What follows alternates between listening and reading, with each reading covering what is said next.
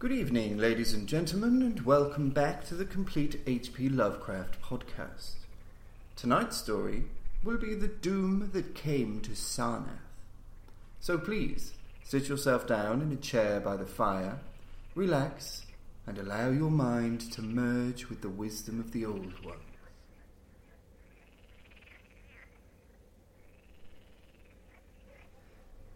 There is in the land of Mnar a vast still lake that is fed by no stream and out of which no stream flows. Ten thousand years ago there stood by its shore the mighty city of Sarnath, but Sarnath stands there no more. It is told that in the immemorial years when the world was young, before ever the men of Sarnath came to the land of Mnar, another city stood beside the lake, the grey stone city of Ib, which was old as the lake itself, and peopled with beings not pleasing to behold. Very odd and ugly were these beings, as indeed are most beings of a world yet inchoate and rudely fashioned. It is written on the brick cylinders of Kadatheron that the beings of Ib were in hue as green as the lake and the mists that rise above it. That they had bulging eyes, pouting flabby lips, and curious ears, and were without voice.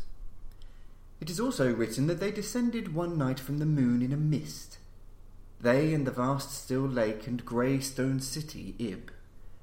However this may be, it is certain that they worshipped a sea green stone idol, chiselled in the likeness of Bokrug, the great water lizard, before which they danced horribly when the moon was gibbous.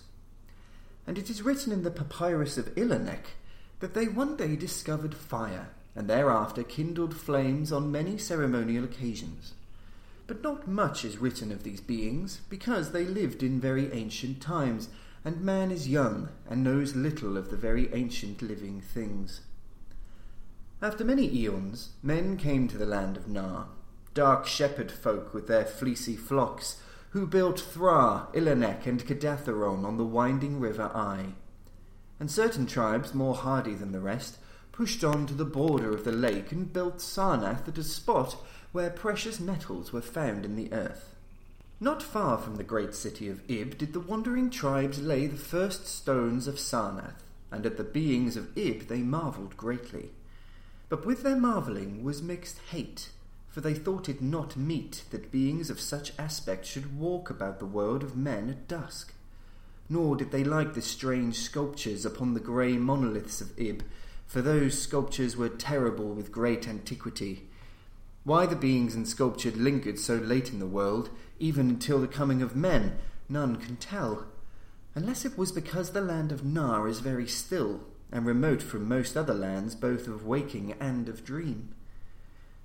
As the men of Sarnath beheld more of the beings of Ib, their hate grew, and it was not less because they found the beings weak and soft as jelly to the touch of stones and spears and arrows. So one day the young warriors, the slingers and the spearmen and the bowmen, marched against Ib and slew all the inhabitants thereof, pushing the queer bodies into the lake with long spears because they did not wish to touch them. And because they did not like the grey sculptured monoliths of Ib, they cast these also into the lake, wondering from the greatness of the labour however the stones were brought from afar as they must have been, since there is naught like them in all the land of Mnar or the lands adjacent. Thus of the very ancient city of Ib was nothing spared, save the sea green stone idol chiselled in the likeness of Bokrug the water lizard. This the young warriors took back with them to Sarnath as a symbol of conquest over the old gods and beings of Ib, and a sign of leadership in Mnar. But on the night after it was set up in the temple, a terrible thing must have happened, for weird lights were seen over the lake, and in the morning the people found the idol gone, and the high priest Taran Ish lying dead as from some fear unspeakable. And before he died, Taran Ish had scrawled upon the altar of chrysolite with coarse, shaky strokes the sign of doom.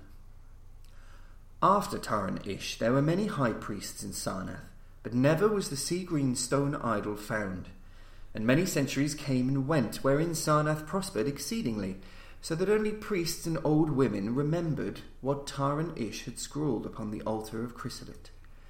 Betwixt Sarnath and the city of Ilarnek arose a caravan route, and the precious metals from the earth were exchanged for other metals and rare cloths, and jewels and books and tools for artificers and all things of luxury that are known to the people who dwell along the winding river Ai and beyond. So Sarnath waxed mightily and learned and beautiful, and sent forth conquering armies to subdue the neighbouring cities.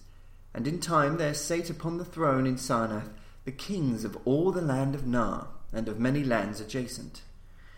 The wonder of the world and the pride of all mankind was Sarnath the Magnificent. Of polished desert quarried marble were its walls, in height three hundred cubits and in breadth seventy five, so that chariots might pass each other as men drave them along the top. For full five hundred stadia did they run, being open only on the side toward the lake, where a green stone sea wall kept back the waves that rose oddly once a year at the festival of the destroying of Ib. In Sarnath were fifty streets from the lake to the gates of the caravans, and fifty more intersecting them. With onyx were they paved, save those whereon the horses and camels and elephants trod, which were paved with granite. And the gates of Sarnath were as many as the landward ends of the streets, each of bronze and flanked by the figures of lions and elephants carven from some stone no longer known among men. The houses of Sarnath were of glazed brick and chalcedony, each having its walled garden and crystal lakelet. With strange art were they builded, for no other city had houses like them, and travellers from Thraa and Ilarnek and Kadatheron marvelled at the shining domes wherewith they were cemented. But more marvellous still were the palaces and the temples, and the gardens made by Zokkar the olden king. There were many palaces, the least of which were mightier than any in Thraa or Ilarnek or Kadatheron. So high were they that one within might fancy himself beneath only the sky.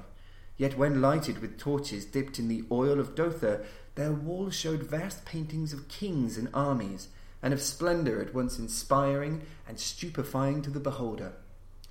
Many were the pillars of the palaces, all of tinted marble and carven into designs of surpassing beauty. And in most of the palaces the floors were mosaics of beryl and lapis lazuli and sardonyx and carbuncle and other choice materials, so disposed that the beholder might fancy himself walking over beds of the rarest flowers. And there were likewise fountains which cast scented waters about in pleasing jets arranged with cunning art. Outshining all others was the palace of the kings of Mnar, and of the lands adjacent. On a pair of golden crouching lions rested the throne, many steps above the gleaming floor, and it was wrought of one piece of ivory, though no man lives who knows whence so vast a piece could have come. In that palace there were also many galleries, and many amphitheatres where lions and men and elephants battled at the pleasure of the kings. Sometimes the amphitheatres were flooded with water conveyed from the lake in mighty aqueducts, and then were enacted stirring sea fights, or combats betwixt swimmers and deadly marine things. Lofty and amazing were the seventeen tower like temples of Sarnath, fashioned of a bright multicoloured stone not known elsewhere. A full thousand cubits high stood the greatest among them, wherein the high priests dwelt with a magnificence scarce less than that of the kings. On the ground were halls as vast and splendid as those of the palaces, where gathered throngs in worship of Zo-Kalar, and Tamash and Lobon, the chief gods of Sarnath, whose incense enveloped shrines were as the thrones of monarchs. Not like the icons of other gods were those of Zo-Kalar and Tamash and Lobon, for so close to life were they that one might swear the graceful bearded gods themselves sat on the ivory thrones.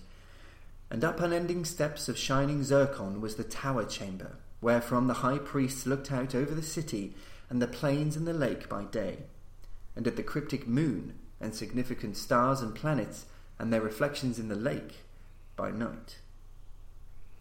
Here was done the very secret and ancient rite in detestation of Bokrug the water lizard, and here rested the altar of Chrysolite, which bore the doom scroll of Taran Ish. Wonderful likewise were the gardens made by Zokkar the olden king. In the centre of Sarnath they lay, covering a great space and encircled by a high wall and they were surmounted by a mighty dome of glass, through which shone the sun and moon and stars and planets when it was clear, and from which were hung fulgent images of the sun and moon, and stars and planets when it was not clear. In summer, the gardens were cooled with fresh, odorous breezes skilfully wafted by fans, and in winter they were heated with concealed fires, so that in those gardens it was always spring.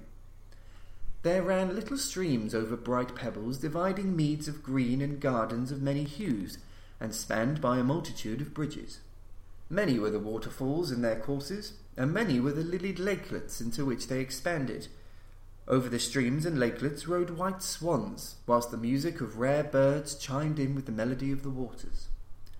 In ordered terraces rose the green banks, adorned here and there with bowers of vines and sweet blossoms, and seats and benches of marble and porphyry.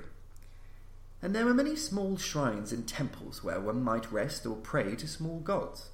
Each year there was celebrated in Sarnath the feast of the destroying of Ib, at which time wine, song, dancing, and merriment of every kind abounded. Great honours were then paid to the shades of those who had annihilated the odd ancient beings, and the memory of those beings and of their elder gods was derided by dancers and lutanists crowned with roses from the gardens of Zokkar. And the kings would look out over the lake and curse the bones of the dead that lay beneath it.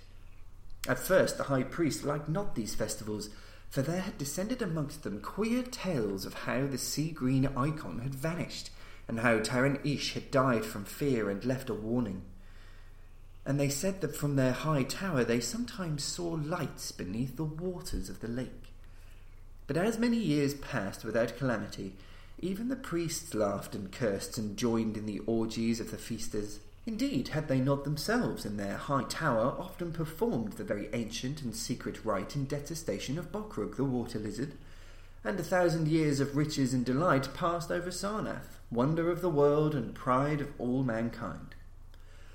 Gorgeous beyond thought was the feast of the thousandth year of the destroying of Ib. For a decade it had been talked of in the land of Mnar, and as it drew nigh there came to Sarnath on horses and camels and elephants men from Thraa, Ilarnek, and Kadatheron, and all the cities of Mnar and the lands beyond. Before the marble walls on the appointed night were pitched the pavilions of princes and the tents of travellers, and all the shore resounded with the song of happy revellers. Within his banquet hall reclined Nargis-Hei, the king, drunken with ancient wine from the vaults of conquered Pnoth, and surrounded by feasting nobles and hurrying slaves. There were eaten many strange delicacies at that feast peacocks from the isles of Nariel in the Middle Ocean, young goats from the distant hills of Implan, heels of camels from the Bnazic Desert, nuts and spices from Sydathrian groves, and pearls from wave washed Mtal dissolved in the vinegar of Thraa. Of sauces there were an untold number, prepared by the subtlest cooks in all Mnar, and suited to the palate of every feaster. But most prized of all the viands were the great fishes from the lake, each of vast size, and served up on golden platters set with rubies and diamonds. Whilst the king and his nobles feasted within the palace, and viewed the crowning dish as it awaited them on golden platters, others feasted elsewhere in the tower of the great temple, the priests held revels, and in pavilions within the walls the princes and neighbouring lands made merry. And it was the high priest Nai Kar who first saw the shadows that descended from the gibbous moon to the lake, and the damnable green mists that arose from the lake to meet the moon and to shroud in a sinister haze the towers and the domes of fated Sarnath. Thereafter those in the towers and without the walls beheld strange lights on the water, and saw that the grey rock Akurion, which was wont to rear high above it near the shore, was almost submerged. And fear grew vaguely yet swiftly, so that the princes of Ilarnek and of Far Rokol took down and folded their tents and pavilions and departed for the river Ai, though they scarce knew the reason for their departing. Then, close to the hour of midnight, all the bronze gates of Sarnath burst open and emptied forth a frenzied throng that blackened the plain so that all the visiting princes and travellers fled away in fright. For on the faces of this throng was writ a madness born of horror unendurable, and on their tongues were words so terrible that no hearer paused for proof. Men whose eyes were wild with fear shrieked aloud of the sight within the king's banquet hall, where through the windows were seen no longer the forms of Nargis-Hei and his nobles and slaves, but a horde of indescribable green voiceless things with bulging eyes pouting flabby lips and curious ears, things which danced horribly, bearing in their paws golden platters set with rubies and diamonds containing uncouth flames. And the princes and travellers, as they fled from the doomed city of Sarnath on horses and camels and elephants, looked again upon the mist begetting lake and saw the grey rock Akurion was quite submerged. Through all the land of Mnar and the lands adjacent spread the tales of those who had fled from Sarnath, and caravans sought that accursed city and its precious metals no more. It was long ere any traveller went thither, and even then only the brave and adventurous young men of the distant Falona dared make the journey. Adventurous young men of yellow hair and blue eyes, who are no kin to the men of Mnar. These men indeed went to the lake to view Sarnath, but though they found the vast still lake itself, and the grey rock Akurion which rears high above it near the shore, they beheld not the wonder of the world and pride of all mankind.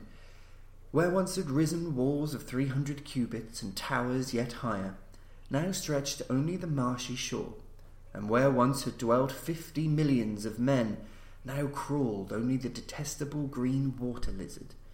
Not even the mines of precious metal remained, for doom had come to Sarnath.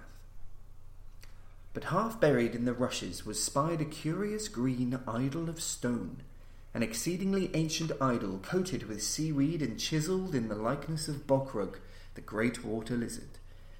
That idol, enshrined in the high temple of Ilarnek, was subsequently worshipped beneath the gibbous moon throughout the land of Mnar.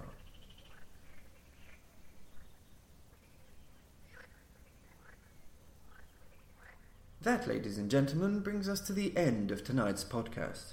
We hope you enjoyed it and that you certainly don't have any nightmares. Do join us next week when our story will be The Statement of Randolph Carter. Good evening.